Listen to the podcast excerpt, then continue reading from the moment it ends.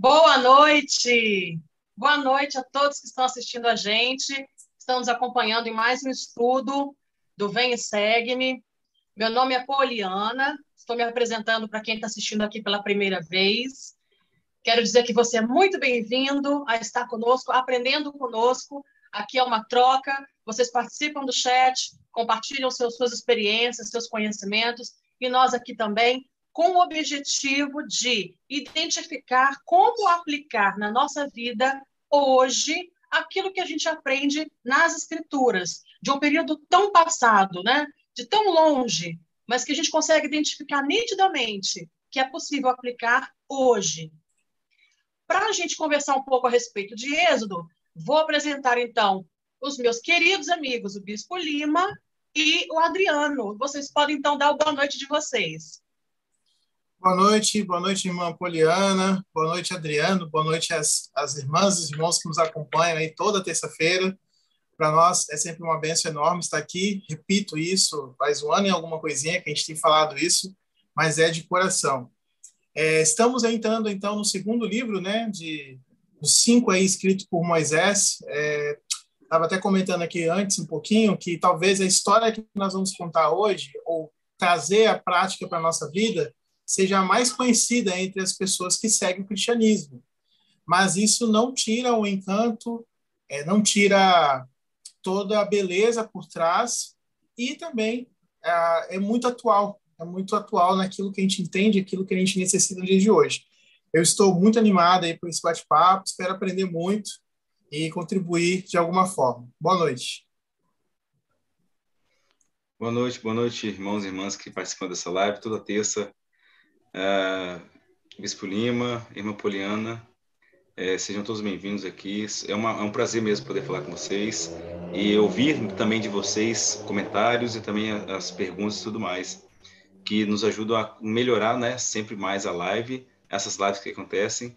E também é, já fico obrigado mesmo pelo carinho, por sempre acompanhar. Lembro um pouquinho às vezes, né? Eu sei que tem a igreja tem muitas, ela tem, ela possui muitas é, é tem filmes, né? Tem arquivos, tem registros da igreja, sempre importante de se ver, de assistir. Os irmãos que despendem esse tempo tão especial de vocês para assistir essas lives, né? esperamos que sempre, como assim como nós, tenhamos experiências sagradas, espirituais, especiais para poder nos conduzir aqui nesse mundo é, que não não é fácil de se viver, mas é possível sobreviver nesse mundo, mesmo esses tempos trabalhosos. E deixam coisas assim a, a fazerem para poder estar conosco aqui na live. Sei que assim a televisão hoje, algumas mídias não tem tanta não tem tanta opção assim, né? Não falar que fica fácil para a gente aqui, mas é, nós escolhemos aqui uma, uma coisa mais interessante, que é comentar, falar sobre o Evangelho de Jesus Cristo, também à luz das escrituras antigas e modernas, né? Do nosso profeta vivo também. Então sejam, sejam todos bem-vindos e esperamos ter uma live assim inspiradora e como sempre no caso, especial nesse dia, é, março, né, de 2022. Sejam todos bem-vindos. Joia! Obrigada aí pelas entradas, Bispo Lima e Adriano. Então, vamos aqui ver um pouquinho quem é que já está com a gente participando. Né? De cara, a gente tem aqui a nossa fiel escudeira, irmã Yara, Yara Cristina, já chegou falando sobre Moisés, que foi protegido por Joquebede, sua mãe, por três meses, até o decreto de morte dos meninos, né? É, deu boa noite a todos nós. A Fátima Belém também, sempre com a gente, né, Fátima? Boa noite, deu a todos, inclusive ao Michael. O pessoal, é isso aí, não esquece do Michael, ele está com a gente mesmo. A irmã Eli, boa noite, irmã Eli. Boa noite a todos. E a Merinha, Rosimeire Merinha, super gente boa, deu boa noite a todos nós, inclusive ao Michael. Esses boa noites serão transmitidos, tá, gente? E aí, nosso querido Edne, gente boa também. Olá, povo celestial. Vamos chegar lá, Edne. Um pouquinho de cada vez. A irmã, a irmã Zezé, boa noite, irmã Zezé. Seja bem-vinda a estar entre nós. A irmã Cida Graça, outra fiel escudeira, bacana. Boa noite, meus queridos irmãos e irmãs. Amei essa aula de hoje falando desse grupo né, do homem que é Moisés. Realmente, muito aprendizado. Né? A gente só está aprendendo é impressionante como é bom estudar as escrituras, né? A gente acaba é, se sentindo mais próximo, né? Dessas pessoas que não são simplesmente personagens de uma história contada, mas que realmente existiram Isso nos fortalece, nos dá esperança. Isso é muito bom. Ivanildo, boa noite. Edmilson, boa noite. Elis Regina, é isso aí, gente. Uma boa noite a todos que forem chegando, inclusive aos que vão assistir depois.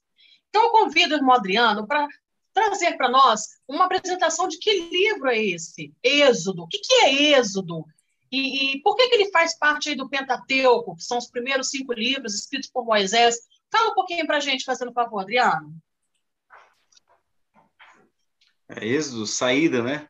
É, é fuga do povo de Deus da, da do cativeiro. É, dizem os registros, né? O cristianismo ele aceita. Alguns estudiosos eles têm rejeitado mas assim, isso, é, isso diverge opinião por opinião, se realmente foi Moisés que escreveu o livro de Êxodo. É, nós dizemos aqui que realmente foi Moisés que escreveu o livro de Êxodo, baseado em é nesses fatos né, que os profetas modernos também têm nos ensinado, nos, nos dito. E ele relata a fuga do povo de, de Israel, os hebreus, é, do Egito. Lembramos aí, a gente acabou de estudar o livro de, de Gênesis e vimos o povo de, de Jacó, no caso, se instalando lá em, no Egito, quando José teve os, né, interpretou os sonhos de Faraó, e eles puderam estar lá para serem salvos da fome e, e, da, e da pobreza.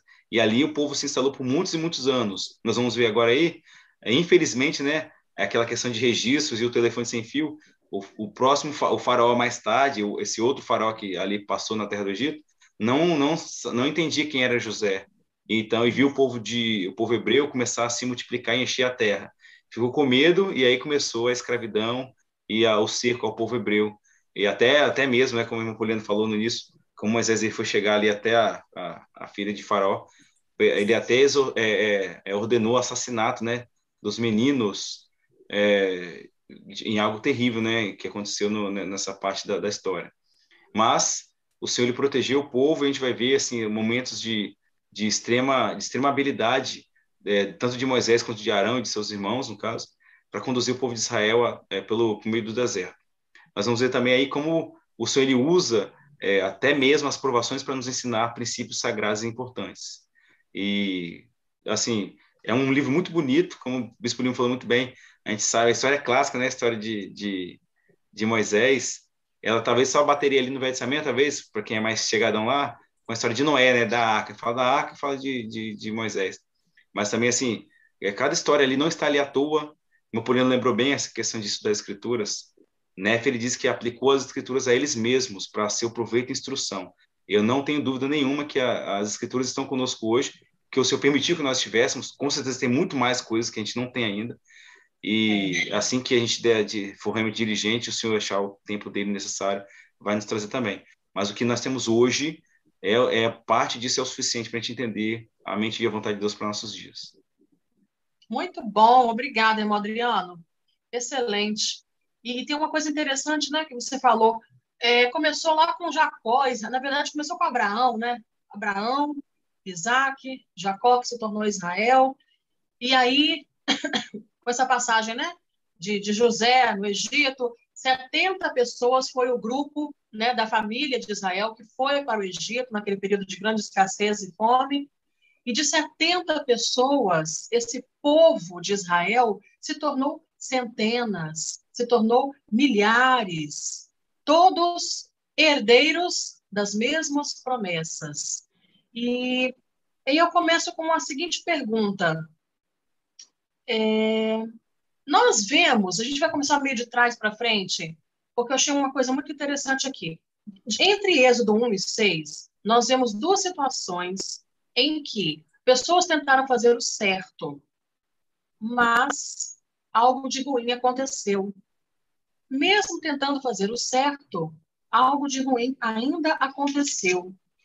E é, como é que a gente pode se posicionar de, é, com relação a esse tipo de situação? Né? É, você, por exemplo, Bispo Lima, você já sentiu que estava fazendo a vontade de Deus, mas não viu o resultado que esperava? Já aconteceu isso na sua vida alguma vez? Ou se não, com alguém mais próximo de você? Irmã, excelente pergunta. É, já aconteceu, sim. Acontece a todo tempo. Qual a frase do filme, né? Todo tempo. É, muitas vezes, inclusive assim, eu e minha esposa estávamos falando sobre isso hoje. É, muitas vezes a gente espera né, que todo, toda a obediência seja restituída com bênção instantânea. Assim como também, às vezes, a gente espera que toda maldade seja restituído com punição instantânea. É, nós precisamos de ter uma compreensão, isso é uma maturidade de compreensão, de entender que nesse plano, nessa esfera mortal que nós estamos, é, o Senhor ele, ele estabeleceu para o nosso crescimento de que muitas vezes injustiças aconteceriam. É por isso que nós temos um, um Senhor, um Redentor que é todo justo, né? Que vai justificar tudo no último dia, no final. É, é, ah, mas eu não eu tenho, tenho que sofrer até aí, até lá, tenho que ser infeliz até lá, não. A ideia é que a gente possa ser feliz, é, ser dedicado ao propósito do Senhor nesse momento. Agora, é, eu já senti, assim, sinto, assim, acho que muitas pessoas já sentiram assim, né? Poxa, eu sou obediente, é, faço algumas questões, algumas coisas, eu planto para poder colher e muitas vezes parece que a coisa não acontece. É, fiquei olhando esse povo aí, é, são, foram 400 anos, né? 400 anos na escravidão lá, de José até Moisés. Eu acredito que muitas dessas pessoas oraram, buscaram, queriam a libertação. Muitos viveram, morreram e não viram. E uhum. alguns, alguns participaram desse, desse êxodo, né, junto com Moisés. E eu fico pensando, e aqueles outros que morreram e não viveram isso? É, o Senhor, ele tem uma visão das coisas muito acima daquilo que a gente vê. Muitas das coisas que a gente quer receber se concentra nessa terra e nos bens materiais, muitas vezes. Ou algum alívio de sofrimento terreno.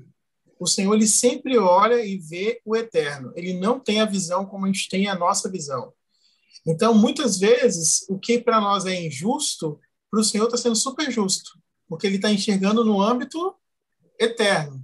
E a gente, muitas vezes, está enxergando no âmbito terreno, que vai lá nos seus 60, 70, 80, 90 anos.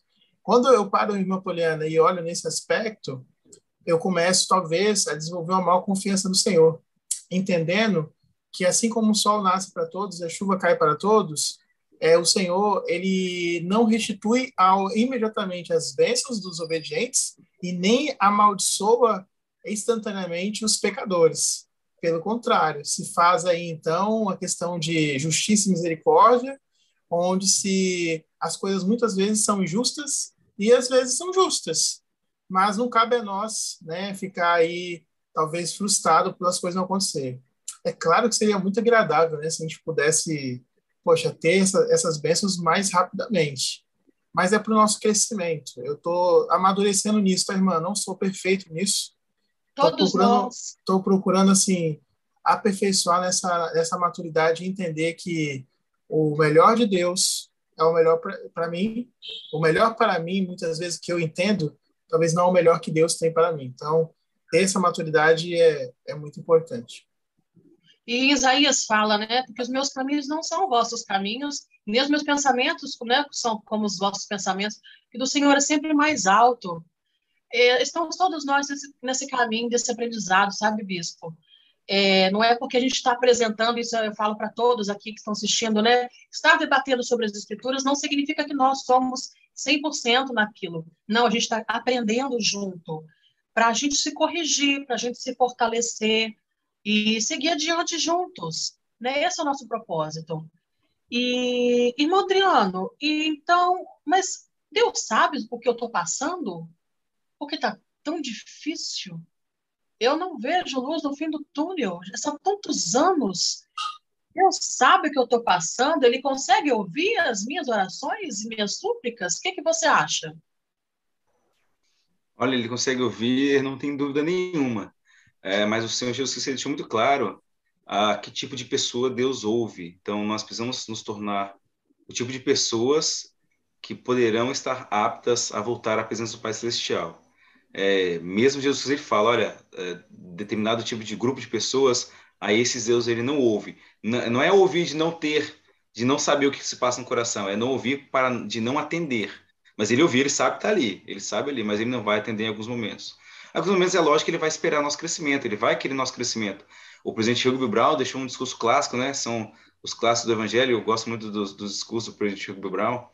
Ele falava, né? Já falecido, ele disse que é, ele sonhava ser comandante das tropas canadenses E quando ele chegou lá, da Cavalaria Canadense, quando ele chegou lá no dia da, da sua entrevista final com o general, que uma continência foi mais ou menos assim: sai da frente, seu qualquer um. E ele diz assim, letras garrafais aparecendo no currículo dele assim: ele é mormon. Atualizando, né? Ele é santo dos últimos dias, como o presidente Nelson pediu para a gente fazer. Então, assim, ele só, ele só não foi aceito na, como general, como, como chefe né, das tropas da cavalaria é, canadense, porque ele era membro da Igreja de Jesus Cristo dos Santos Últimos Dias. É só por causa disso. Então, ele falou que ele pegou o metrô e foi a maior, foi, ele disse que foi a viagem mais longa que ele fez na vida. Aquelas poucas horas, aqueles poucos minutos que ele teve para chegar em casa. E ele chegou cerrando os punhos ao céu, dizendo: Senhor, por que eu? Então, ele lembrou que ele tinha comprado alguns acres de terra e nesses acres de terra tinha uma, um pé de groselha. Ele podou esse pé de groselha e ao final parecia que nos galhos estava saindo lágrimas, né? E ele ouviu, sentiu uma inspiração dizendo: Olha, é porque, como eu estou feia, jardineiro, como é que você me lascou toda aqui? E ele disse: Olha, o jardineiro sou eu, eu não quero que você seja uma árvore de, de, de, de, de sombra ou, ou, alguma coisa assim, eu quero que você seja o pé de groselha. Dê as groselhas e, e cumpra a sua função. Então, quando ele chegou em casa com essa tristeza, ele lembrou dessa inspiração que ele teve. Olha só, o jardineiro aqui sou eu, é o, o Senhor falando com ele, por meio de inspiração. E eu sei que eu quero para você. Mas a gente sabe que o Brent Brown foi um profeta, ele foi conselheiro de presidentes da igreja. É, é, Brent Monson tem muita história fantástica com ele, Brent Nelson. Então, assim, é um líder assim, fundamental e poderosíssimo na igreja. É, foi conselheiro do Brent McKay, é, foi apóstolo na época do Brent McKay. Ele mesmo disse que quando ele foi chamado para a presidência da igreja, para apostolado, naquela época existia né, o, o assistente dos 12, ele foi chamado como assistente dos 12, ele estava para ser multimilionário. Ele disse: Senhor, se for para ser a sua vontade, que não seja. E o Senhor não permitiu, o Senhor não deixou que ele fosse milionário. Naquele mesmo dia, era conferência geral, o presidente McKay ligou lá dos Estados Unidos. É, olha, o presidente McKay está na linha, está chamando você como apóstolo de Jesus Cristo todo, o resto da sua vida. E ele mesmo tinha falado: olha, senhor, se não for para mim esse emprego, que vou ganhar milhões, se não me engano, foi 7 a 8 milhões naquela época, cada um ganhou da empresa dele. E ele não ganhou. Ele teve que viajar para Salt Lake City o mais rápido possível e aceitar um chamado no quórum dos 12 apóstolos. É, então, assim, e ele falou que passou por muitas dificuldades e tribulações até ser chamado. Não foi simples e fácil ele ser chamado. Então, assim, Deus ele ouve as orações, é, ele responde a, a, ao modo dele, mas ele responde.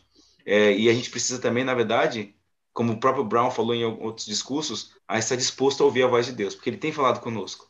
Nós temos o dom do Espírito Santo, esse é um dom sagrado que nós temos, é tão sagrado quanto o dom da vida e o dom de ter o nosso arbítrio, é poder guiar nossa vida por meio do dom do Espírito Santo, que está aqui para nos guiar, nos capacitar, nos ajudar. Isso que o Presidente McKay falou de forma, John, é, John Taylor e o Presidente McKay ensinaram de forma assim, é muito importante. É, que Deus ouve, Ele ouve, mas a gente também às vezes precisa aprender a pedir e aprender a ter paciência. É, se eu pedisse agora, recebesse agora, é, as provações não fariam efeito na minha vida. E se eu entrasse numa provação agora e saísse dela agora, também não teriam, eu não teria valor. Eu, provavelmente eu não daria valor para as batalhas que eu passo. Né? O Senhor só dá grandes batalhas porque ele sabe que ele tem grandes soldados para poder progredir no caminho, no caminho reto e estreito que conduz à salvação. Elas são muito importantes para nos refinar, né? Ah, dificilmente, gente, não é o esperado, né? Dificilmente a gente é a mesma pessoa depois de passar por uma, um grande desafio, né? Normalmente o que a gente se encontra ou se vê é uma outra pessoa, né? Não, não sou mais a mesma pessoa depois daquele desafio, né? Muito bom, obrigada, irmão Adriano, pelo que, pelas suas palavras. Eu amo esse vídeo do pé de groselha ele, em alguns momentos da minha vida, foi fundamental, importante para entender o porquê que o senhor estava me podando. E, e, e, ao me podar, eu sentia descer as lágrimas. Né? E assistir aquele vídeo, em alguns momentos, para mim, foi muito importante. Aí fica a sugestão para quem está assistindo aí, procurar no canal da igreja sobre o pé de groselha, quem nós somos e o que o senhor espera que nós nos tornemos. Então, vou aproveitar o seu gancho e falar sobre isso, né? O Senhor sabia quem era Moisés e sabia em quem Moisés poderia se tornar. Mas eu acho que Moisés não sabia, né? Quem ele era, em que ele poderia se tornar. Vamos deixar essa aqui no stand-by para voltar um pouquinho ainda em Êxodo 1 e 2, que tem uma coisa muito importante aqui, eu convido as mulheres a a, a refletir a respeito disso. Duas mulheres aqui nessa história, duas não, tem várias mulheres importantes nessa, nessa em Êxodo de 1 a 2. Olha só, Cifra, Puá, são as parteiras, olha, elas têm o um nome citado, milhares, né? Quantos anos depois o nome delas está registrado e elas receberam, né? Tem promessas para ela. Cifrar, Uá, Joquebede, que é a mãe de Moisés, Miriam, que é a irmã, a filha de Faraó, Zípora, que é a esposa de, de, de Moisés. Quantas mulheres que tiveram um papel importante na vida de Moisés e para a realização do plano do Pai Celestial. Elas ajudaram no progresso do plano do Pai Celestial desde o momento em que Moisés nasceu. Olha que interessante. Aí vem a pergunta, né? É, Bispo Lima, de que forma nós temos sido abençoados por mulheres justas? E aí eu convido quem está com a gente agora a escrever no chat é, exemplos de mulheres justas, e não precisa ser só das escrituras, tá? De que forma temos sido abençoados por mulheres justas? Muito bom. É, eu tenho a bênção de, de trabalhar com a Sociedade de Socorro, né? com as moças também, que, são organizações que eu não posso delegar, já faz alguns anos. E eu tenho um testemunho assim, muito claro né? sobre a fé e a dedicação que as irmãs têm no Evangelho de Cristo. Eu tenho um exemplo perfeito no meu lar.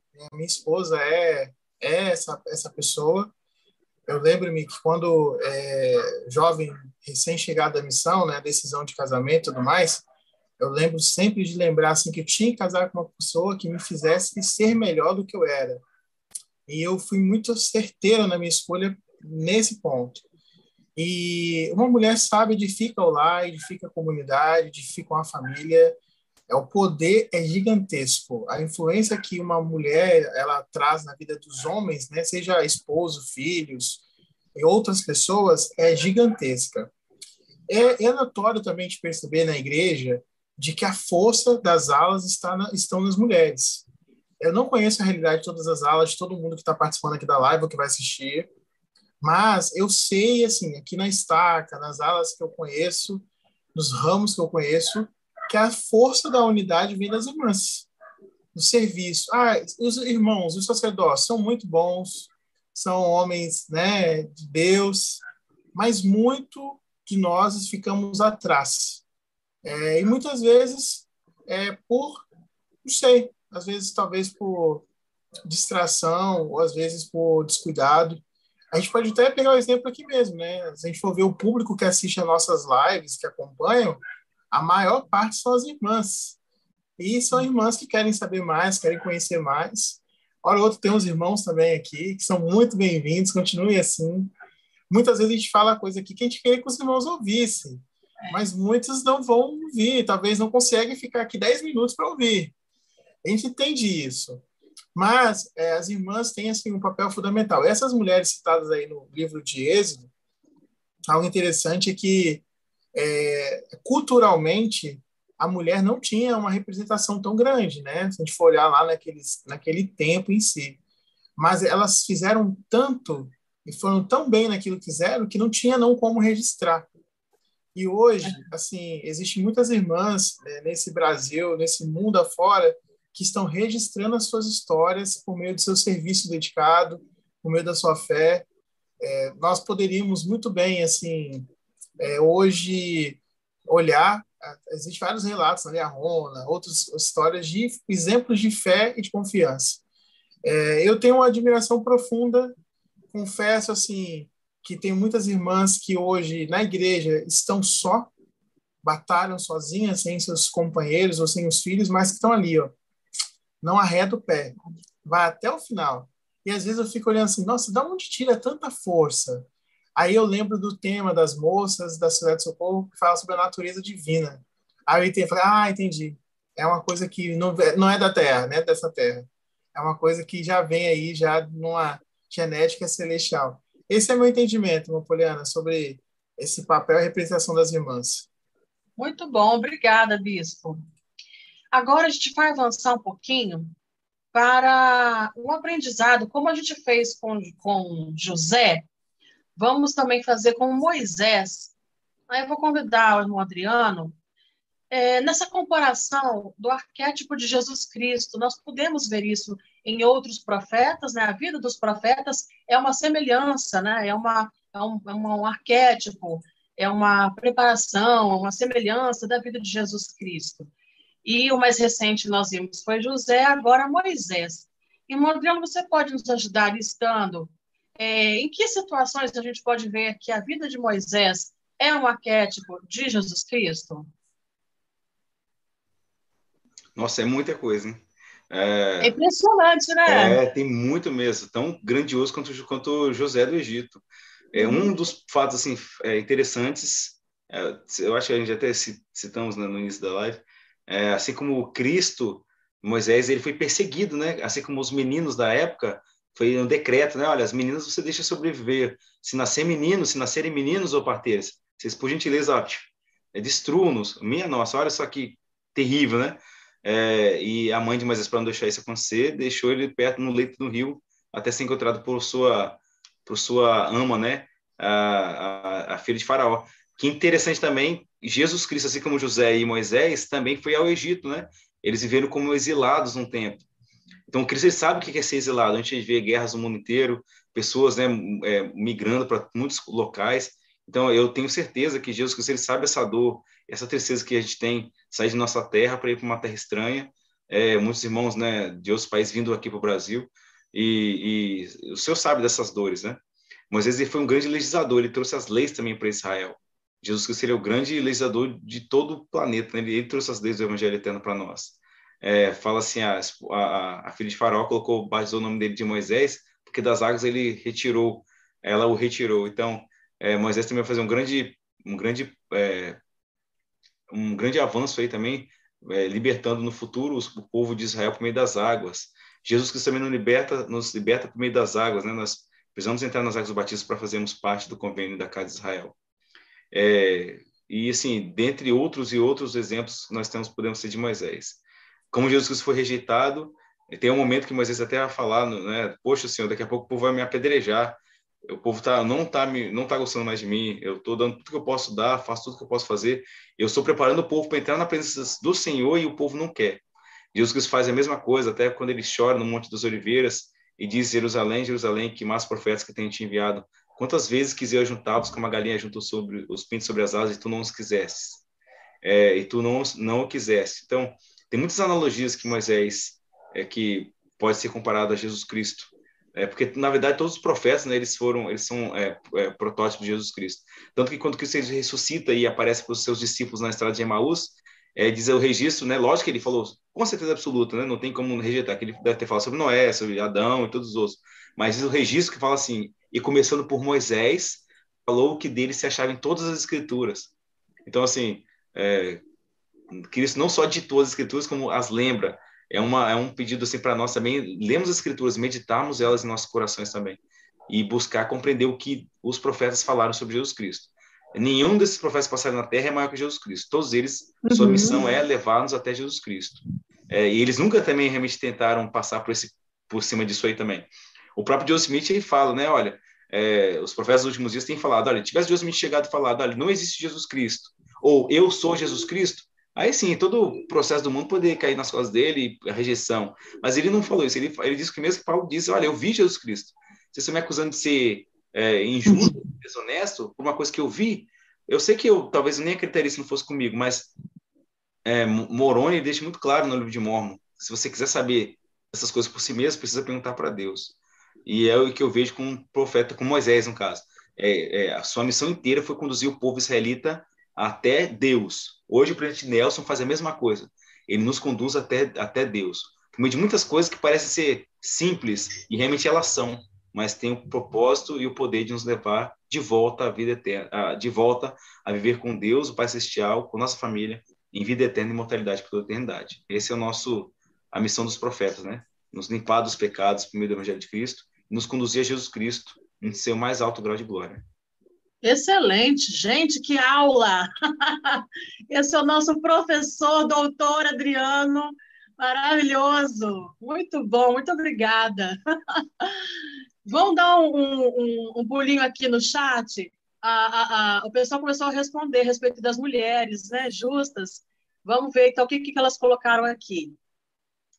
A Fátima Belém colocou: uma das mulheres sábias para mim é a irmã Yara Cristina. Olha que bacana, viu? Sempre ela aparece no momento certo e na hora certa da minha vida. Teve um dia que ela ligou para orar por mim. Gratidão, Yara, te amo. Que lindo. É isso aí. Parabéns, irmã Yara. E obrigada, irmã Fátima, por compartilhar isso. Nós, mulheres de hoje em dia, somos e podemos ser essas mulheres justas que abençoam umas, abençoam uma às outras, assim como aquelas tão corajosas parteiras, Cifra e a ponto de temerem mais a Deus do que a Faraó. Elas se colocaram numa situação muito arriscada. Ele deu uma ordem e elas foram tementes ao Senhor. Olha que exemplo, gente. Né? E aí é, elas receberam uma promessa de posteridade, tem seus nomes registrados aqui como exemplo de mulheres fiéis. E é bacana o que o Bispo Lima falou a respeito das mulheres que hoje escrevem sua história servindo na igreja hoje. É isso aí. É o Evangelho em perspectiva, né? E aí tem também a, a, a Cida. Eu fui muito abençoada por minha mãe, por seu exemplo de fé, caridade e amor ao próximo. Muito bom. Merinha, olha que massa. Merinha também colocou pessoas que não são do Evangelho, além de familiares. Ela colocou assim, colocou assim Joana Dark, mulher valente né, na história. Madre Teresa de Calcutá, certíssima. As mães dos jovens guerreiros de Elamã, elas estão lá registradas, né, como mulheres de fé que sabiam. Irmã Poliana, meu exemplo desde o Distrito Colatina. Tamo junto, Merinha é, é uma servindo a outra, a gente está junto nisso aí. Irmã Cecília, Emma foi um grande exemplo de mulher por suportar tanta perda. Gente, a Emma Smith realmente é uma mulher eleita. É impressionante a história dessa mulher, realmente. A Giza acabou de chegar. Boa noite, acabei de chegar. Mulheres virtuosas, tudo de bom. Olha o Michael na área. É maravilhoso observar que a história da libertação de Israel se inicia com as mulheres. Olha que comentário bacana! É isso mesmo, a história da libertação de Israel começa com as mulheres, a partir da mãe, a irmã, as parteiras, a filha de Faraó. Olha que bacana! Obrigada, Michael. Luana Lima, boa noite. E assim vai, né? Os comentários, muito, muito bacana, muito enriquecedor. Gente, se vocês tiverem o desejo aí, a oportunidade, compartilhe agora essa live com quem vocês ministram, seus amigos, seus parentes, para que mais pessoas tenham condições de apreciar e aprender junto com a gente a respeito dessa história aqui de Moisés, entre Êxodo 1 e 6. Fica o nosso convite, tá? Vamos avançar. Temos mais coisas importantes. Quando Moisés se afastou, né, com seu rebanho, chegou no monte, viu a sarça ardente, ele ouviu uma frase muito interessante. Tire o seu calçado, porque onde você está pisando é o terreno santo, é terra santa. E aí, o que ele quis dizer com isso? É, Bispo Lima, ele chamou aquele lugar de lugar sagrado, né? Nós temos lugares sagrados hoje. Nós consideramos alguns lugares sagrados. Que lugares são esses, bispo? E como nós podemos demonstrar reverência hoje? Como é que seria hoje tirar meus calçados porque eu estou em lugar santo? Muito bom. É, fazer, um, fazer um lugar se tornar santo é um procedimento, né? Eu gosto de usar o exemplo que existe na parte da saúde. É, quando você vai fazer qualquer procedimento cirúrgico, é, os materiais eles têm que ser esterilizados, né? Tem que ser purificado de alguma forma para poder estar tá ali próprio para poder fazer uso. Depois do uso, eles têm que ser purificados novamente. Existem diversos lugares na nossa vida, seja nossa casa, na igreja, é, no trabalho, que acaba se tornando um lugar santo, porque nesses lugares eu falo com Deus. É o que dá para entender aqui desse relato, desse registro, não é só que aquele lugar especificamente era um lugar determinado por Deus para ser santo, mas por estar ali, o Senhor, conversando com seu filho, se tornou santo. Então, hoje, é, é na minha casa que eu falo com o Senhor, é no meu quarto que eu me ajoelho, o céu se aproxima e o véu ele é rompido no sentido de eu conversar com meu Pai Celestial. Parabéns, estamos tornando esses lugares santos. E como tal, a gente precisa mostrar respeito e reverência. Nessa mesma casa que a gente fala com o Senhor, não pode ser a mesma casa que é, existe briga, discussões e palavrões. Na mesma casa onde eu procuro se tornar santo, eu faço uma oração ao Senhor, não pode ser um lugar onde as pessoas usam roupas é, que são desapropriadas ou que usam é, de comportamentos inadequados, voltado tanto no público quanto no particular. É, essa, essa torna-se uma missão para a gente. Eu penso que é, tornar-se santo, é, nós e os lugares, os ambientes que nós estamos, seja talvez uma missão para a vida. E aí eu gosto muito dessa parte desse relato, porque é uma, é uma expressão de que o Senhor ele está ensinando Moisés, né? É, eu fico pensando todo o contexto. Viveu lá mais ou menos uns 40 anos no Egito, entendendo, compreendendo sobre toda a questão né, de Deus e tudo mais. Viveu com seu sogro lá, Jetro, viveu muito tempo, aprendeu o, o, o verdadeiro evangelho, e aí ele tem esse contato com o Senhor. E o Senhor vai lá com o filhinho, né, meu pequenininho, ei Moisés, eu fico lembrando dos meus filhos. Às vezes, meu filhinho mais novo, ele, a gente vai orar, ele quer ficar com o olho aberto. Aí eu falo, Benjamin, tem que fechar o olho, tem que cruzar os braços. Às vezes a gente começa a oração e ele está do meu lado ajoelhado, quando termina, ele está lá no quarto brincando com o carrinho. E eu falei assim, mas meu filho, o que, que aconteceu, né? A gente não estava aqui agora. E eu fico vendo que o Senhor tratou Moisés com respeito, com carinho, ele não está dando né, um brigueiro, né, como falamos, está ensinando ele a reverência. E algo interessante que a gente pode também pensar assim, no templo. Ninguém aqui de nós vai no templo com a roupa suja, assim. Ah, sabe? Ah, Se a gente for na lavanderia alugar ou levar de casa, a gente vê alguma coisa e fala assim, opa, não, não, esse aqui não dá não, não tem como. E às vezes a gente tem que ter esse mesmo comportamento nas coisas que a gente faz, que é santo também. Quando a gente vai ministrar alguém, quando a gente vai para a igreja adorar, e não achar que é só naquele lugar, mas tudo que tem o Senhor envolvido se torna santidade, se torna algo sagrado. Acho que se a gente começa a pensar nisso, entender que a gente pode transformar os ambientes e coisas que nós fazemos em santo, a gente vai ter maior reverência e respeito ao Senhor. E aí, então, o Senhor ele vai fazer mais maravilhas em nosso meio, né? É a forma como compreendo essa passagem, é a forma como eu tenho assim, de lição muito dessa bom. passagem. Excelente, muito bom mesmo. E quando, você, quando eu li isso aí, depois, Adriana, se você quiser comentar algo que você sentiu, que pode complementar, fica à vontade, tá?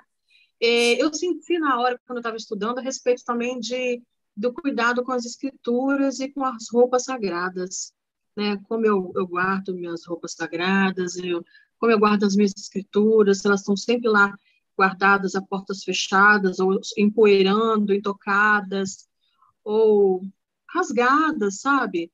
Não tem aquele zelo, né? Eu acabei pensando nesses, nesses dois itens também. Irmã Poliana, tem algo, desculpa interromper aí, vamos lá. Tem algo também que a gente precisa, assim, talvez vou até polemizar agora um pouquinho. Muita coisa se tornou digital, né? É, e aí eu sei que assim muita gente quer levar as coisas para a capela, para colocar na capela livros tal, porque não querem descartar ah. algo que é sagrado. Sim. A questão aí eu vou lançar para vocês essa, né? E aí, o que, que faz? Por quê? Ó, hoje assim que tem de livros, literatura, coisas assim que não já está tudo digitalizado, que a gente pode usar na biblioteca Sim. do Evangelho. E Sim. tem muitas pessoas que pensam assim, não, se eu jogar fora é pecado, se eu queimar é pecado. Até que ponto é, posso fazer uma, né, uma adequação ou isso é sagrado, isso não mexe nisso, tem que durar aí para toda para todo sempre, tem que passar de pai para filho. É, aproveitando que você trouxe gancho aí da roupa sagrada das escrituras. Tá. Olha, eu vou dar um exemplo. Eu tenho essa dificuldade também, reconheço. Tem muita coisa separada aqui em caixa, inclusive, de manuais que já estão digitalizados. Eu tinha três caixas de liarrona, pensa, né, de décadas, e eu não consegui me desfazer delas. Quando eu mudei aqui para Vitória, eu falei, gente, o que, que eu vou fazer?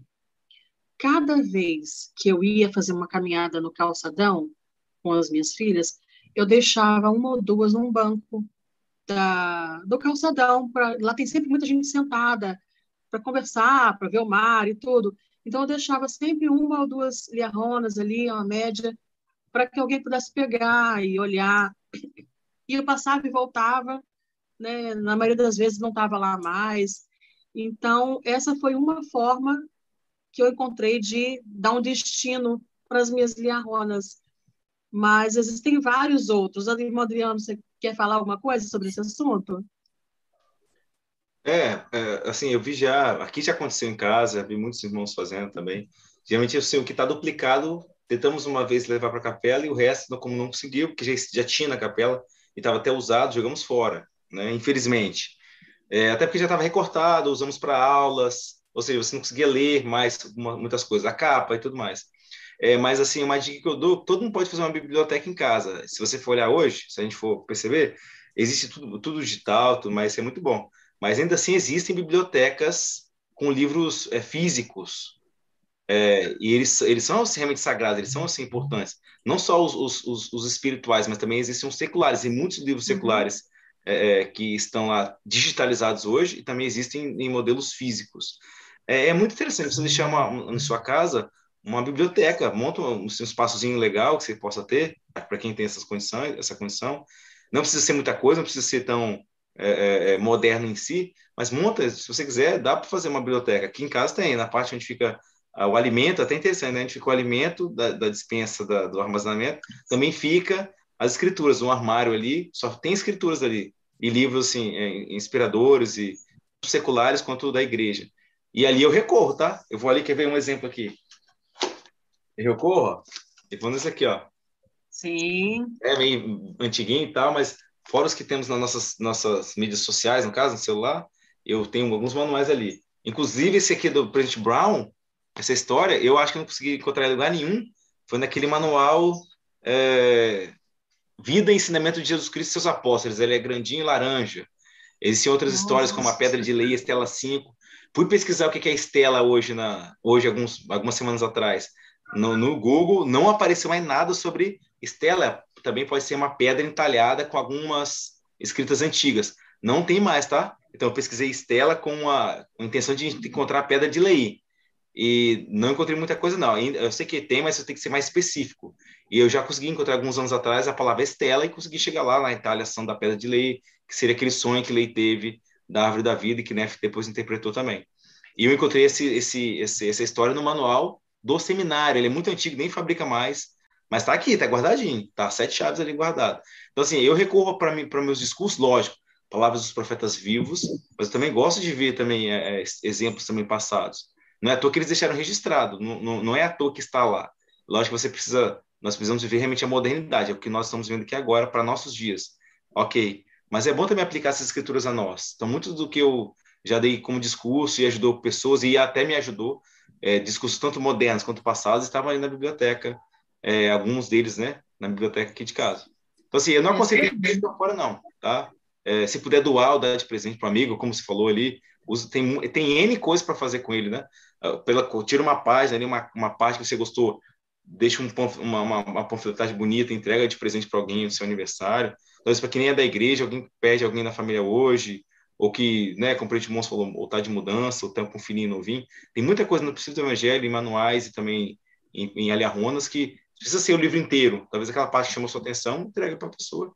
Ela pode ler e se, e se banquetear como nós, e se também é, é, se banquetear como nós um dia fomos banqueteados com essas escrituras, nos banqueteamos com essas escrituras. Legal. Essa ideia da, da, da, da estante, da biblioteca, a gente tem mesmo aqui em casa. Eu vou, vou providenciar assim que possível. Vamos lá, então, avançando para Êxodo 3. Tem uma parte que eu gostaria de compartilhar aqui, que mostra um pouco da personalidade, a gente deixou no stand-by esse assunto lá no início, é, um pouco da personalidade, não é do caráter, é da personalidade de Moisés. Lá em Êxodo 3, é, versículo 10, o Senhor falou assim: Vem agora, pois, e eu te enviarei a Faraó, para que tires o meu povo, os filhos de Israel, do Egito. Qual foi a primeira reação de Moisés? Que está registrada aqui. Diferente da reação, por exemplo, de Maria, quando ficou sabendo que seria mãe do Salvador, né? É, diferente um pouco de, lei, de, de Nefe, quando você falou que ele teria que construir um barco, e ele perguntou aonde vou encontrar minério, né? O que, que Moisés falou?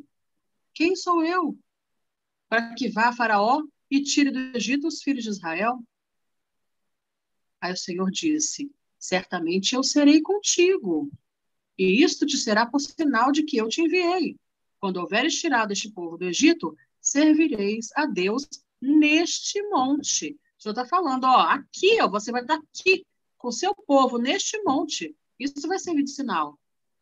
Não foi suficiente. Então disse Moisés a Deus: Eis que quando for aos filhos de Israel, eles disser: O Deus de vossos pais me enviou a vós. E eles me disserem: Qual é seu nome? O que lhes direi? E Deus disse a Moisés: Eu sou o que sou. Disse mais: Assim dirás aos filhos de Israel: Eu sou, me enviou a vós. Eu sou é como também uma forma de é, é, um nome que se dá, que Cristo se dá, né? Se, se apresenta Jesus Cristo. Eu sou. E Deus disse mais a Moisés e falou mais coisas a Moisés, né? E Moisés continuou falando, né? Nossa, mas e se? E se? O que, que a gente pode aprender aqui desse desse trecho, né? É o que a gente estava falando lá atrás. Ah, o Senhor sabe quem nós somos e sabe em quem nós podemos nos tornar. Moisés não sabia, ele não tinha ideia de que ele seria o profeta, o líder que ia atravessar o Mar Vermelho, queria libertar o povo de Israel do domínio egípcio.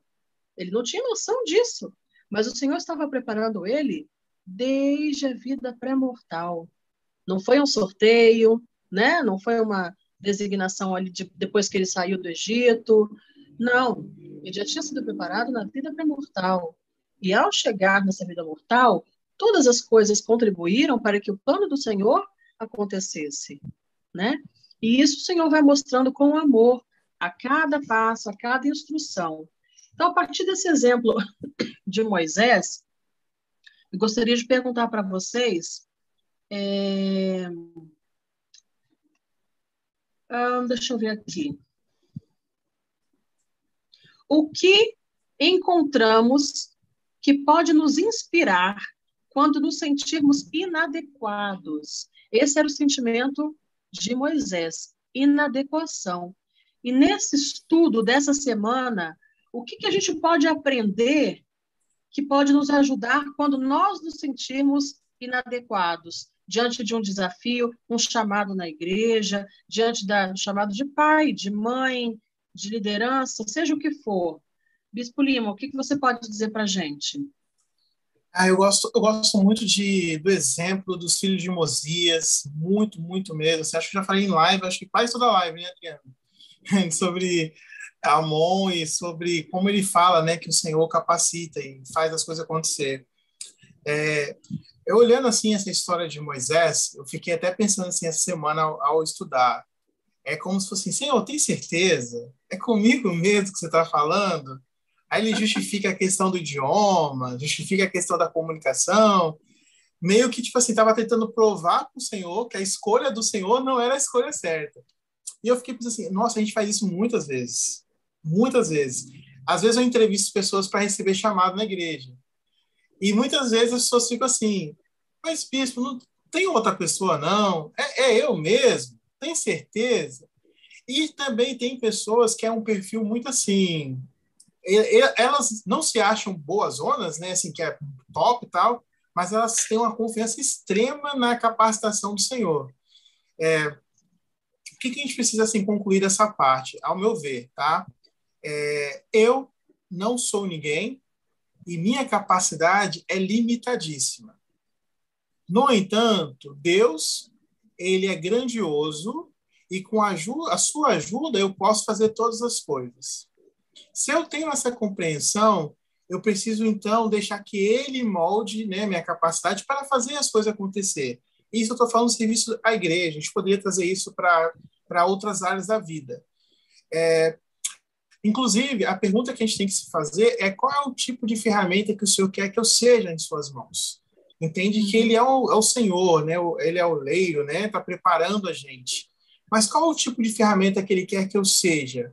A grande dificuldade que nós temos é que a gente olha muito para nós e nós conhecemos nossa nossa limitação, temos uma autocrítica gigantesca e por conhecer nossa imperfeição, a gente só consegue ver assim, nossa, eu não vou ser capaz. Nossa, mas eu sou tão falho. Nossa, às vezes eu faço isso que não é certo. Nossa, às vezes eu tenho preguiça. Nossa, mas tem alguém melhor. Só que aí o Senhor olha para nós. Aí, quando o Senhor olha para Moisés, ele não olhou só para o, o genro de Jetro, ele não olhou para o príncipe do Egito fugido, ele não olhou e viu um menininho que ficou no rio. Ele olhou para o homem que foi criado lá na vida pré-mortal, que viveu com ele lá e foi pré-ordenado a ser um profeta da, da dispensação. Então, muitas vezes, a gente olha para nós, a gente se vê pelo espelho mortal e vê lá a pessoa com suas dificuldades, suas eficiências. Só que quando Deus nos olha, ele nos olha com um olhar eterno, tanto para frente quanto para trás. Ele lembra tudo que nós já fomos, tudo que nós somos e tudo que nós podemos ser. Essa é a diferença. E eu acho que ele deve olhar lá para a gente e falar, igualzinho fez com Moisés, meu filhinho, né? meu filhinho, confia, faz, só deixa eu te, te moldar, me permita e aí eu lembro do presidente Nelson falando: permita que é, peça, permita que o Senhor prevaleça em sua vida, né? Israel, que o Senhor prevaleça. E o nosso profeta tem falado isso muito. Deixa que Deus prevaleça na sua vida. Deixa que Ele tome a rédea da sua vida. Então, o meu sentimento sobre esse assunto, meu Poliano e meu Adriano, é de que Deus ele quer fazer maravilhas por nosso meio. E muitas vezes nós impedimos por não acreditar em Deus porque na verdade a gente fala que a gente não acredita em nós, mas na verdade a gente não está acreditando nele. Porque se a gente acreditasse nele, a gente pararia de não acreditar em nós. Esse é meu entendimento. Porque com a ajuda dele, eu posso tudo, eu posso todas as coisas. Muito bom, eu gostei muito do que você disse e, e, e penso como você. Né? Também é particular, outras pessoas podem pensar diferente, mas eu também penso assim: eu não sou nada, eu sou. Mas com o Senhor, se ele me chama com o Senhor, eu posso o que ele quiser que seja feito. Preciso ter a humildade né, de reconhecer, e como está em Éter 12, 27, e buscá-lo. Que aí as coisas fracas se tornam fortes. Né? Muito bom. Irmão Adriano.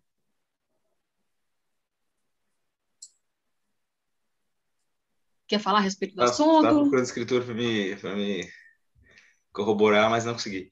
É, não, o senhor, ele, eu, eu, tenho uma escritura aqui que eu usei no seminário, não, não é dessa, não é dessa, é dessa semana, mas é uma frase do presidente Thomas S. Monson. Ele fala assim, deixa eu encontrar aqui, alguns de vocês podem, por natureza, ser tímidos ou considerarem-se inadequados para aceitar um chamado. Lembre-se de que esta obra não é só sua e minha, é obra do Senhor. E, quando estamos a serviço do Senhor, temos direito a seu auxílio. Lembre-se de que o Senhor qualifica aqueles a quem Ele chama. É, o Brent Nelson ele, ele é pioneiro na cirurgia de peito aberto de coração. É, eu lembro uma vez, num discurso dele muito triste, ele operou três bebês da mesma família, os três faleceram. Então, imagina o peso de um médico, ou seja, que a profissão dele ele ganha para isso, mas todo médico, como professor, como uh, um padeiro, ele quer ver o, sua, sua, o seu produto ali dando efeito para o bem, né? Tudo mais. Ele falou que ele foi para casa e chorou, ele deitou-se no tapete e começou a chorar. E chorava inconsolavelmente. Aí a esposa dele, não a, a, esposa Wendy, a de hoje, a, a, que, a que faleceu, ela falou assim: já terminou, já? Já parou, já? Já acabou o choro? Então, bora, volta lá para o escritório, se arruma, se, se lava bonitinho, lava o rostinho, se, volta para o hospital e vai treinar, vai aprender, vai se aperfeiçoar.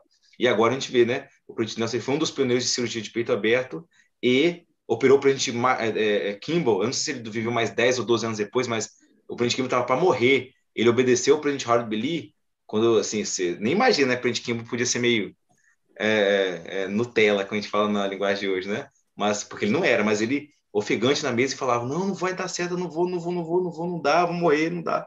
O presidente Howard ele bateu na mesa, pô! Todo mundo ficou parado e ele falou assim: Você vai fazer essa operação de peito aberto e você vai ser o próximo profeta da igreja. O presidente Howard ele era o profeta na época. E você não vai morrer, pode ficar tranquilo.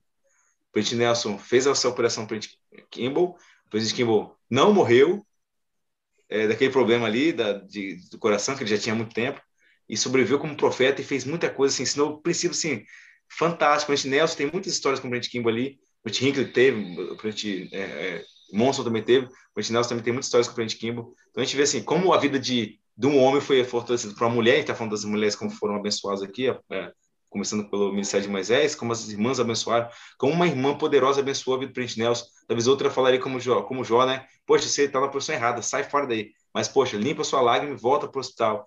E olha como bênção ele pôde abençoar a vida de milhões e milhões de pessoas.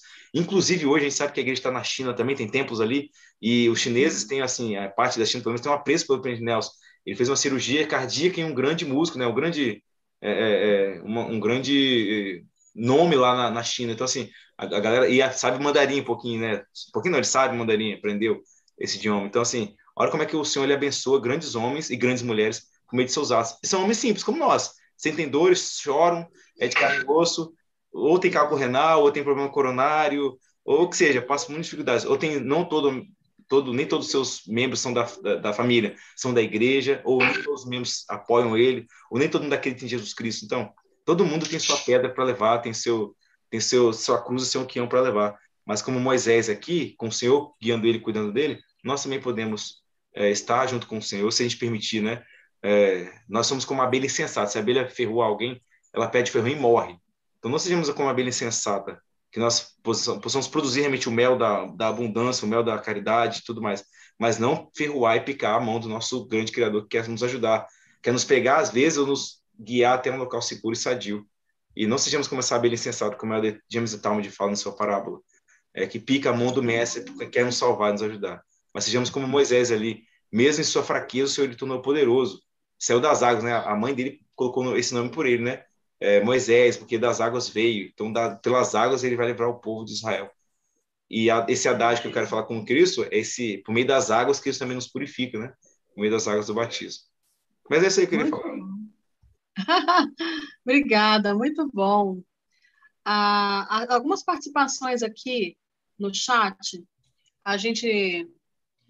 É, bem polêmico aí, o Bispo Lima falou que ia jogar um, um, tema polêmico, e aí o pessoal se manifestou a respeito dos materiais da igreja. É... Deixa eu ver aqui. A, a, a menina de Deus, acho que é Bárbara, né? Eu jamais jogaria, não importa o quanto mais as coisas digitais melhores, eu jamais me desfarei da Bíblia, livro de Mormon, outros livros da igreja. A irmã Edmilson, sendo assim, vou doar para as pessoas que ainda não tiveram acesso. Muito bom.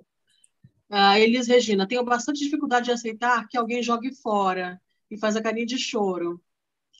O Edne, tem livros antigos da igreja que não tem no app, são relíquias, verdade, Edne, tem mesmo. A irmã Maria José, falando né, das roupas sagradas, no caso do descarte, né, é só tirar os sinais e queimar, e já deixou os meus manuais, deixo manuais à vista, porque eu gosto de ler no papel para marcar, eu também. Minhas leituras que será meu legado para minha neta, Sofia. Bacana. Então, gente, é... a Luana também fez um comentário aqui, a Luana Lima. Eu me sinto inadequada sobre essa questão do sentimento de inadequação, que a gente falou por último. É... a, irmã Maria, a irmã Zezé disse: Eu lembro que Cristo morreu por mim, então ele me ajuda e me qualifica. Isso eu creio. Muito bom, irmã Zezé. E Luana, eu me sinto inadequada quase sempre. Relembrando a história de Moisés, vejo que o Senhor olha para além da minha percepção limitada, que tenho de mim muitas vezes. Exatamente. Ele sabe quem nós somos desde a vida pré-mortal e em, em quem a gente pode se tornar. A questão é envolver o Senhor, né? Em tudo que a gente se propõe a fazer e naquilo que a gente é chamado a fazer. envolver o Senhor e estar digno de sentir o Espírito Santo, provavelmente é o segredo, né? Não é receita de bolo, mas se a gente procura ter uma vida digna e isso permite a presença constante, a companhia constante do Espírito Santo, nós vamos estar aptos a receber revelação. Então, a gente não tem que inventar coisas, né? É, receber revelação. O Espírito Santo ele vai estar conosco, ele é nosso companheiro. E envolvendo o Senhor né, em todos os nossos projetos, eles, é, é, ele vai nos, nos direcionar para o bem, para o que é bom, na medida que nós conseguimos, a nossa capacidade. Poxa, Moisés falou: Nossa, mas eu sou incircunciso de fala. Não tem problema. Arão fala bem, ele vai falar por você, né? E então tudo, todas as nossas fraquezas, o Senhor está ciente, muito muito mais ciente do que nós mesmos, né? À medida que a gente for identificando essas fraquezas, levando elas ao Senhor, Ele vai nos mostrar como transformá-las em, em fortaleza. Lembrando que estamos aprendendo isso, né? Isso é um processo. Todos nós aqui temos desafios que às vezes podem parecer intransponíveis. Então, estudando as Escrituras, vivendo uma vida digna, recebendo revelação por meio do Espírito Santo, a gente vai se capacitando, cada um na nossa história de vida, a vencer os desafios, né, a ter as vitórias que o Senhor espera que nós tenhamos e realizar a obra dele. Né? Nós somos instrumentos na mão dele. É, Êxodo 5, 6. Vamos caminhando já para a nossa parte de finalização da, do nosso estudo de hoje, em que fala também a respeito de, da inadequação, quando você faz alguma coisa e não dá certo, é, não esperava, e fala da experiência de Moisés. Uma coisa interessante em Êxodo 5, 2, é quando o faraó diz, quando ele vai, né, o, Moisés, Arão e os anciões, né, eles vão até o faraó pedir que ele permita que o povo se distancie três dias para oferecer sacrifício né, ao Senhor, ao Deus deles. E Faraó fala assim: quem é esse Deus que eu não conheço? Né? Não conheço esse Deus seu para permitir que vocês vão até lá. Eu acho essa frase bem interessante, né? Não conheço o seu Senhor. Como nós podemos conhecer esse Deus? Esse Deus de Abraão, de Isaac, de Jacó, de Moisés. É, coloca aí, gente, pra, no, no chat, formas de como nós hoje podemos conhecer esse Senhor, esse Deus. Nós temos muitos amigos que, por incrível que pareça, não conhecem. Existem nações inteiras, povos, que ainda não conhecem esse Senhor. Mas a tecnologia está ajudando a cumprir com a profecia de toda nação, tribo, língua e povo saberá sobre Jesus Cristo. Então, Bispo Lima, ajuda a gente aqui. Como podemos conhecer esse Deus? Falando, falando de nós mesmos, eu, quando você estava falando, estava até abrindo aqui uma escritura. É, a vida eterna é conhecer o Senhor. Está lá escrito em João. É, esse é, essa é uma doutrina. A gente precisa entender isso. E conhecer, é, como é esse conhecer?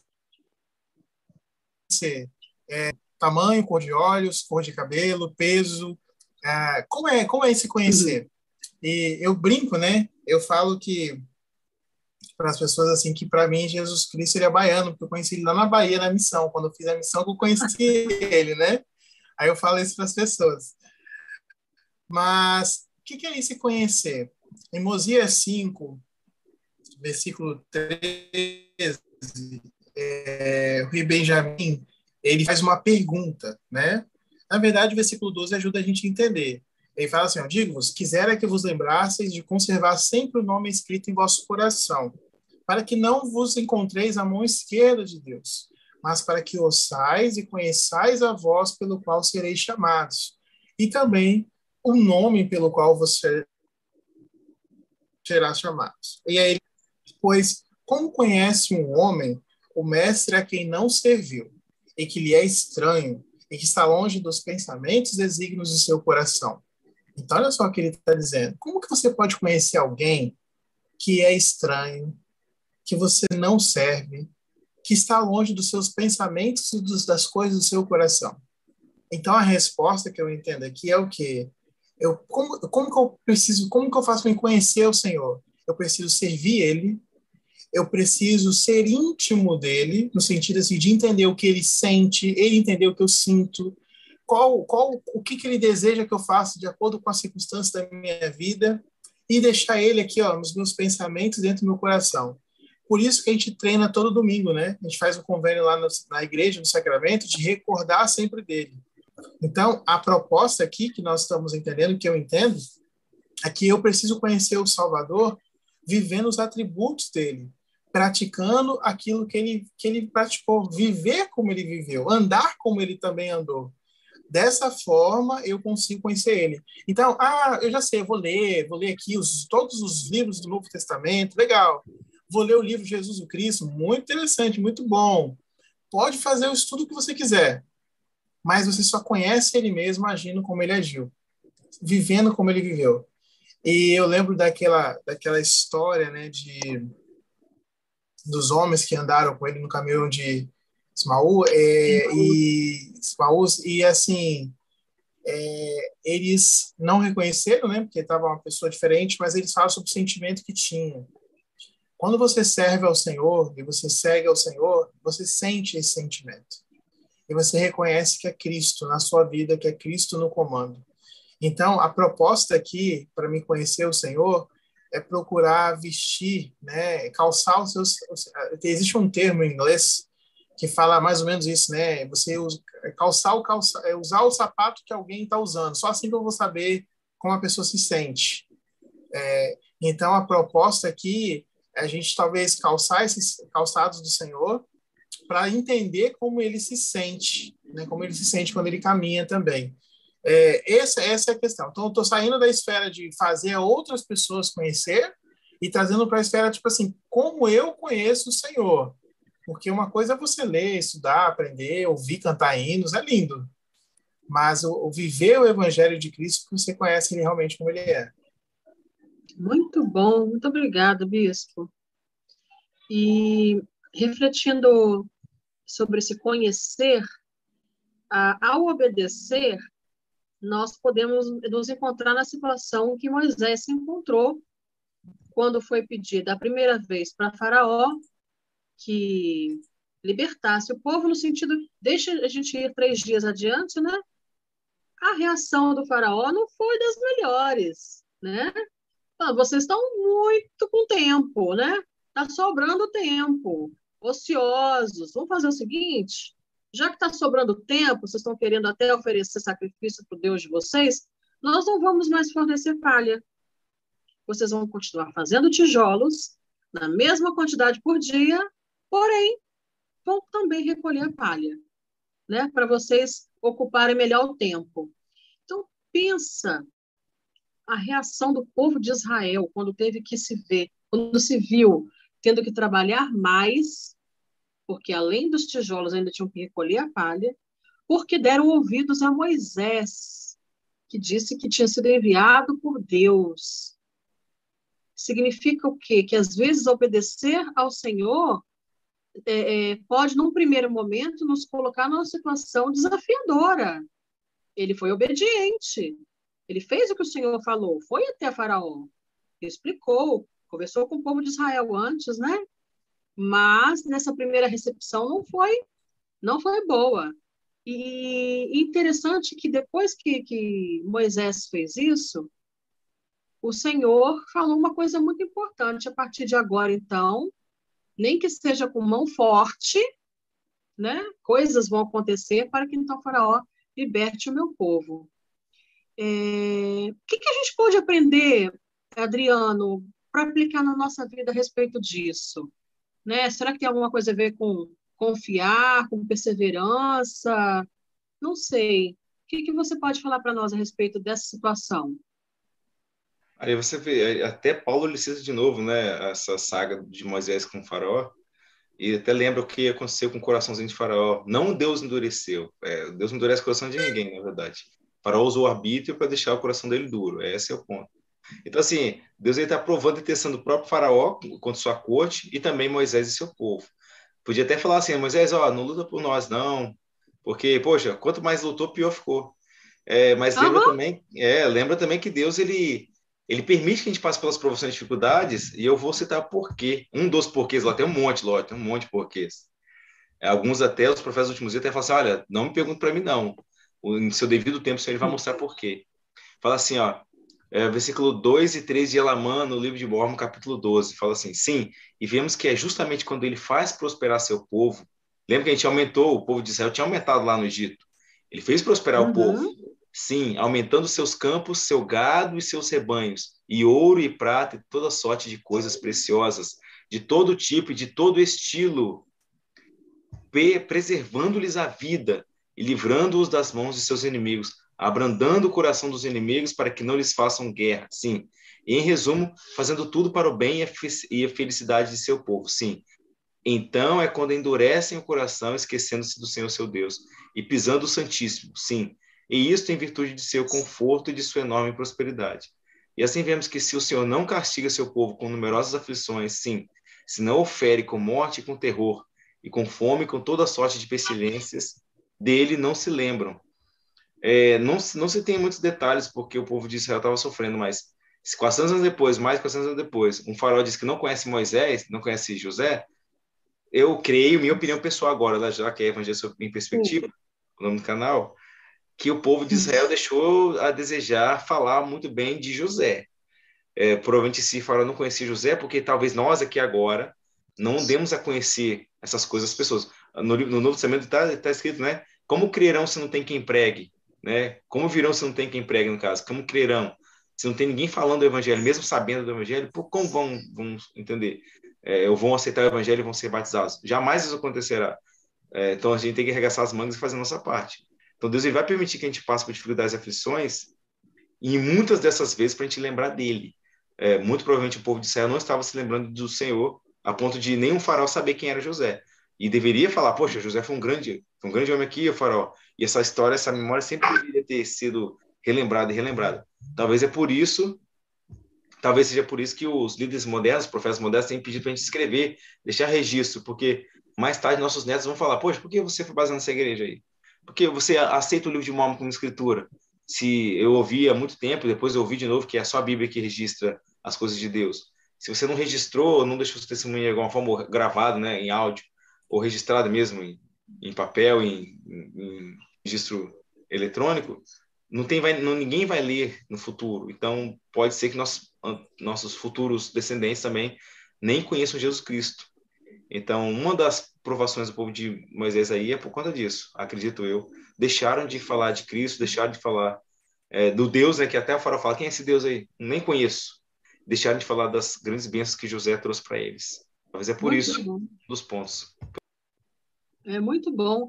Quando a gente vai ver mais para frente, né, a respeito das pragas, né, que na verdade não era só o faraó que precisava dos sinais, próprio povo de Israel precisava acreditar nesse Deus de Israel e os sinais eram uma forma.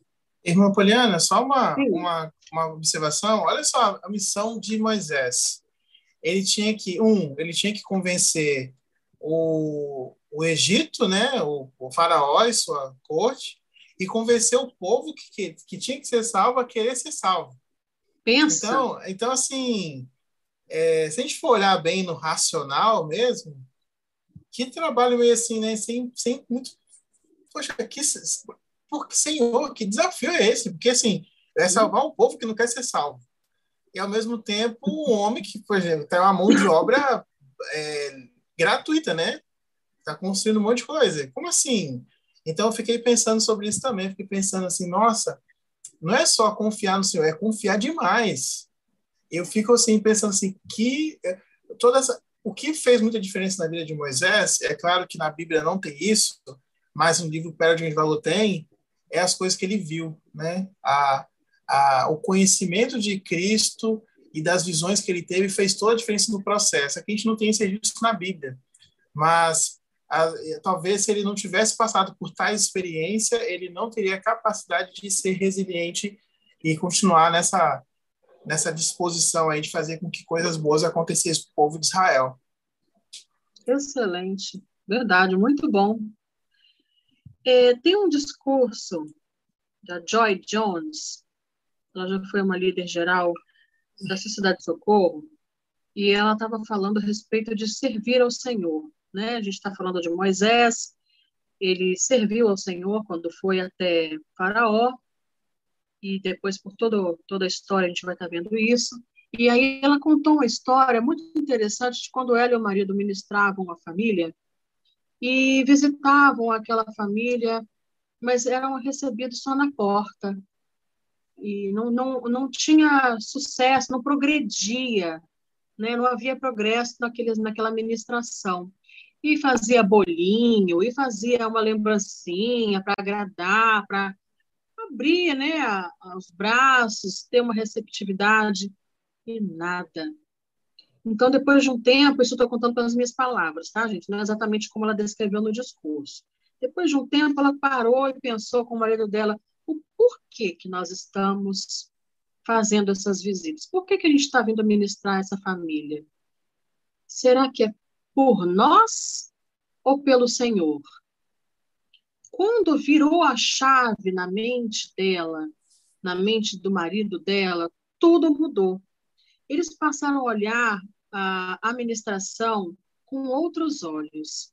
Esse serviço ao Senhor de forma abnegada, por amor ao Senhor, sem é, esperança de reciprocidade, né, sem uma exigência de reciprocidade ou de reconhecimento. Né? Ela esperava um reconhecimento, mas depois que virou a chave no coração dela e na mente, ela entendeu que não precisava do reconhecimento daquela família ou das pessoas pelo que ela estava fazendo.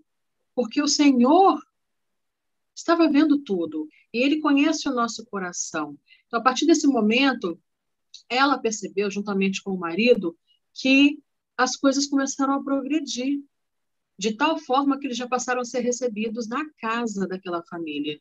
E passaram a ter noites agradáveis, de conversas. Ela não termina o discurso falando que a família se tornou ativa. Não mas que houve sim um progresso nessa aproximação de ministração, quando ela entendeu que o serviço que ela faz é ao Senhor. Então, quando eu sirvo ao próximo, eu estou servindo ao Senhor, né? Quando estás a serviço do próximo, está somente a serviço de vosso Deus.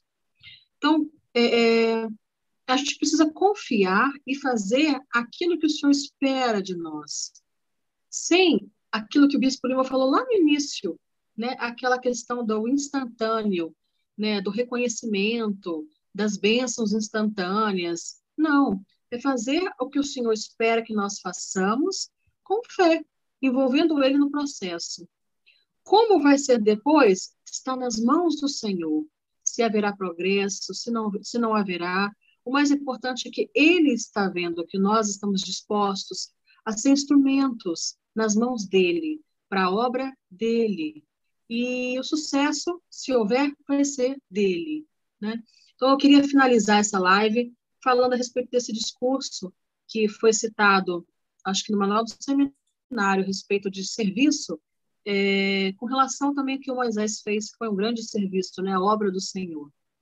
Então, agora eu deixo o espaço para meu querido Bispo Lima, dar o seu boa noite, suas considerações finais, em seguida, nosso querido Adriano, suas considerações finais, para a gente se despedindo dos nossos queridos que estão assistindo. Bom, é um prazer enorme sempre estar aqui. É, acredito assim que mesmo que a gente tenha já visto, ouvido, assistido as histórias de Moisés, né, e toda todo, toda a parte romântica da história, né, que o cinema e as, as, as TVs produziram, né, existe ali por trás um poder de Deus. Existe ali por trás Deus pegando algo pequeno, algo significante, tornando algo grande. É, ele pega uma criança que era para estar tá morta e transforma num profeta que nem provar a morte provou, porque o Senhor recolheu para o seu seio. Nós estamos falando então de Deus que faz o impossível acontecer. E quando a gente ouve essa história e aprende essa história, fica assim: será que para Deus tem algo impossível? Não tem nada. Não tem nada. É, quais são as barreiras que nós vamos vencer né, com essa ajuda do nosso Deus? Talvez tenha uns faraós nas nossas vidas que a gente tem que convencer para dar libertação para nós. O que, que a gente tem que ficar liberto? E hoje o Senhor não está muito preocupado, assim, ele se preocupa em todos os âmbitos, mas ele está mais preocupado com a nossa libertação espiritual. E isso está garantido por meio da expiação de Cristo. Que nós possamos usufruir do nosso Redentor, do nosso é, Salvador. Que a gente consiga colocar em nossa mente de que só Ele pode nos salvar. É, salvar de uma escravidão eterna. Porque não, é, não existe felicidade a não ser é, do lado do nosso Pai Celestial, com nossa família. Eu não consigo imaginar outro cenário. Então, essa é a minha consideração. Temos uma ótima semana, bom estudo e que o Senhor continue conosco, nos dando a força e a ajuda que nós tanto precisamos. O Elder Earl Tingey, do Quórum dos 70, ele certa vez estava abrindo as portas da igreja para um país africano. E ao dizer o que a igreja faria para esse país, uh, o líder da nação é, concernente aos assuntos religiosos disse que, olha, a sua igreja não tem nada para oferecer para a nossa nação tudo que você, você falou que faz, as igrejas que já estão aqui já fazem. Então, não é negado, então vocês não vão abrir sua igreja aqui, não. Então ele falou assim, poxa, eu falhei na minha missão. O profeta me mandou aqui, sem designações da primeira presidência do Coríntios 12, né? O profeta me mandou e eu falhei. E ele orou em voz baixa e teve inspiração. Ele pegou um livreto para a Vigor da Juventude, que estava no bolso do terno dele, e falou, olha, se você tiver mais um minuto, eu entrego aqui, não tem mais nada para falar e vou embora, e tudo bem. Esse líder dessa nação pegou esse livreto, olhou, e disse: Poxa, você acredita nisso mesmo nisso? Os jovens da sua igreja vivem esses padrões? Ele falou: Sim, vivem. Eles acreditam e vivem esses padrões. Então esse líder disse: Você não tem mais não desses manuais para mim não, que eu posso levar para os jovens da minha igreja? Com certeza. Pera que eu vou lá buscar no carro. Foi lá no carro e trouxe esses manuais para a vida da juventude que contém lá os padrões de pureza sexual, é, emprego, amizades, é, vida espiritual, é, e muitas coisas, né, do, concernentes à vida espiritual dos jovens e da secular. Então esse líder falou assim, poxa, é, levou para a igreja dele, mais tarde a igreja foi reconhecida naquele país. Ou seja, uma missão que parecia ser impossível de ser realizada, foi realizada. É, de uma coisa tão simples, um livreto que cabia no bolso, com verdades ali eternas. É, quem não quer viver aquelas, aquelas verdades? Eu estava ponderando antes antes de, começar a live, durante todo o dia, e percebi que existem os princípios que nós podemos ensinar para as pessoas. É, não precisamos impor para que elas vivam, podemos e devemos ensinar esses princípios. E são princípios bons. Eu creio que todo pai e toda nação no mundo, toda, todo local no mundo, toda cidade deveria viver os padrões do Evangelho de Cristo, que, e ali, esse só, isso por si só, esse viver os padrões do Evangelho de Cristo, traria mais felicidade do que qualquer outra coisa que poderia, poderiam ter. Evento, evento esportivo, evento musical, evento cultural, que seja. O Evangelho tra, trará isso. E basta nos ensinar por meio do exemplo, como o Bispo Leão falou, é, por meio da nossa vivência diária. É, não, eu não fumo, eu respeito quem faz e espero que vença esse vício. Não, eu não bebo, mas respeito quem bebe e espero que vença esse vício. É, eu respeito todos os filhos de Deus, mas nós namoramos nesse tipo de padrão, nós, nós saímos em grupo, nós é, mantemos em locais puros, locais santos. Qualquer pai, qualquer mãe de família gostaria que seus filhos vivessem esses padrões e vai dar felicidade. É isso que Moisés ele fez pelo povo de Israel. Ele estava ensinando ali como sair da servidão do pecado e às vezes pode parecer estranho para nós, né? Poxa, eu saio do pecado dessa forma, não quero não, eu quero viver nas panelas gordas de carne lá do Egito. Mas a gente realmente deve passar algumas vezes por aflições e dificuldades para poder dar valor àquela bênção que a gente está recebendo aqui no, no, no, presente. E é, nós somos hoje os Moisés, não sei nem que você tem feminino de Moisés, os, Moisés, né, os Moisés né, e as irmãs né, é, que serviram Moisés modernos. Estamos encabeçando essa última dispensação.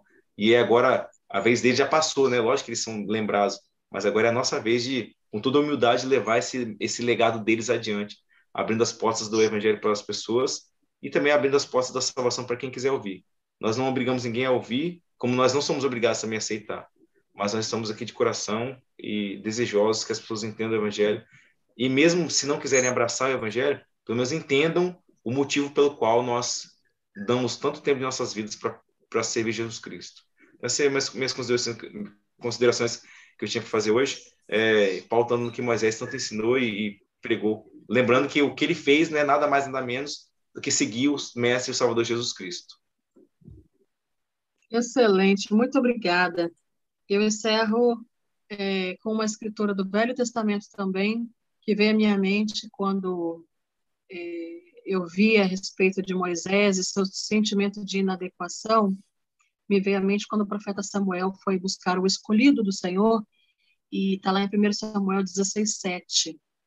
Não atentes para a tua aparência, nem para a grandeza de sua estatura, porque eu tenho rejeitado. Porque o homem não vê como o Senhor vê porque o homem olha o que está diante dos seus olhos, porém o Senhor olha para o coração. Então, quando vier um sentimento de inadequação, que nós possamos lembrar dos exemplos de Moisés, de Enoque, né, e é dessa escritura. O Senhor, ele olha para o coração. Ele sabe do nosso potencial, desde a vida pré-mortal. Nós confiemos nele e sigamos em frente, continuamente agarrados à barra de ferro, porque é ela que nos conduz à árvore da vida. Poderemos desfrutar do fruto que tem o sabor mais doce de todos, o amor de Deus. Mm-hmm.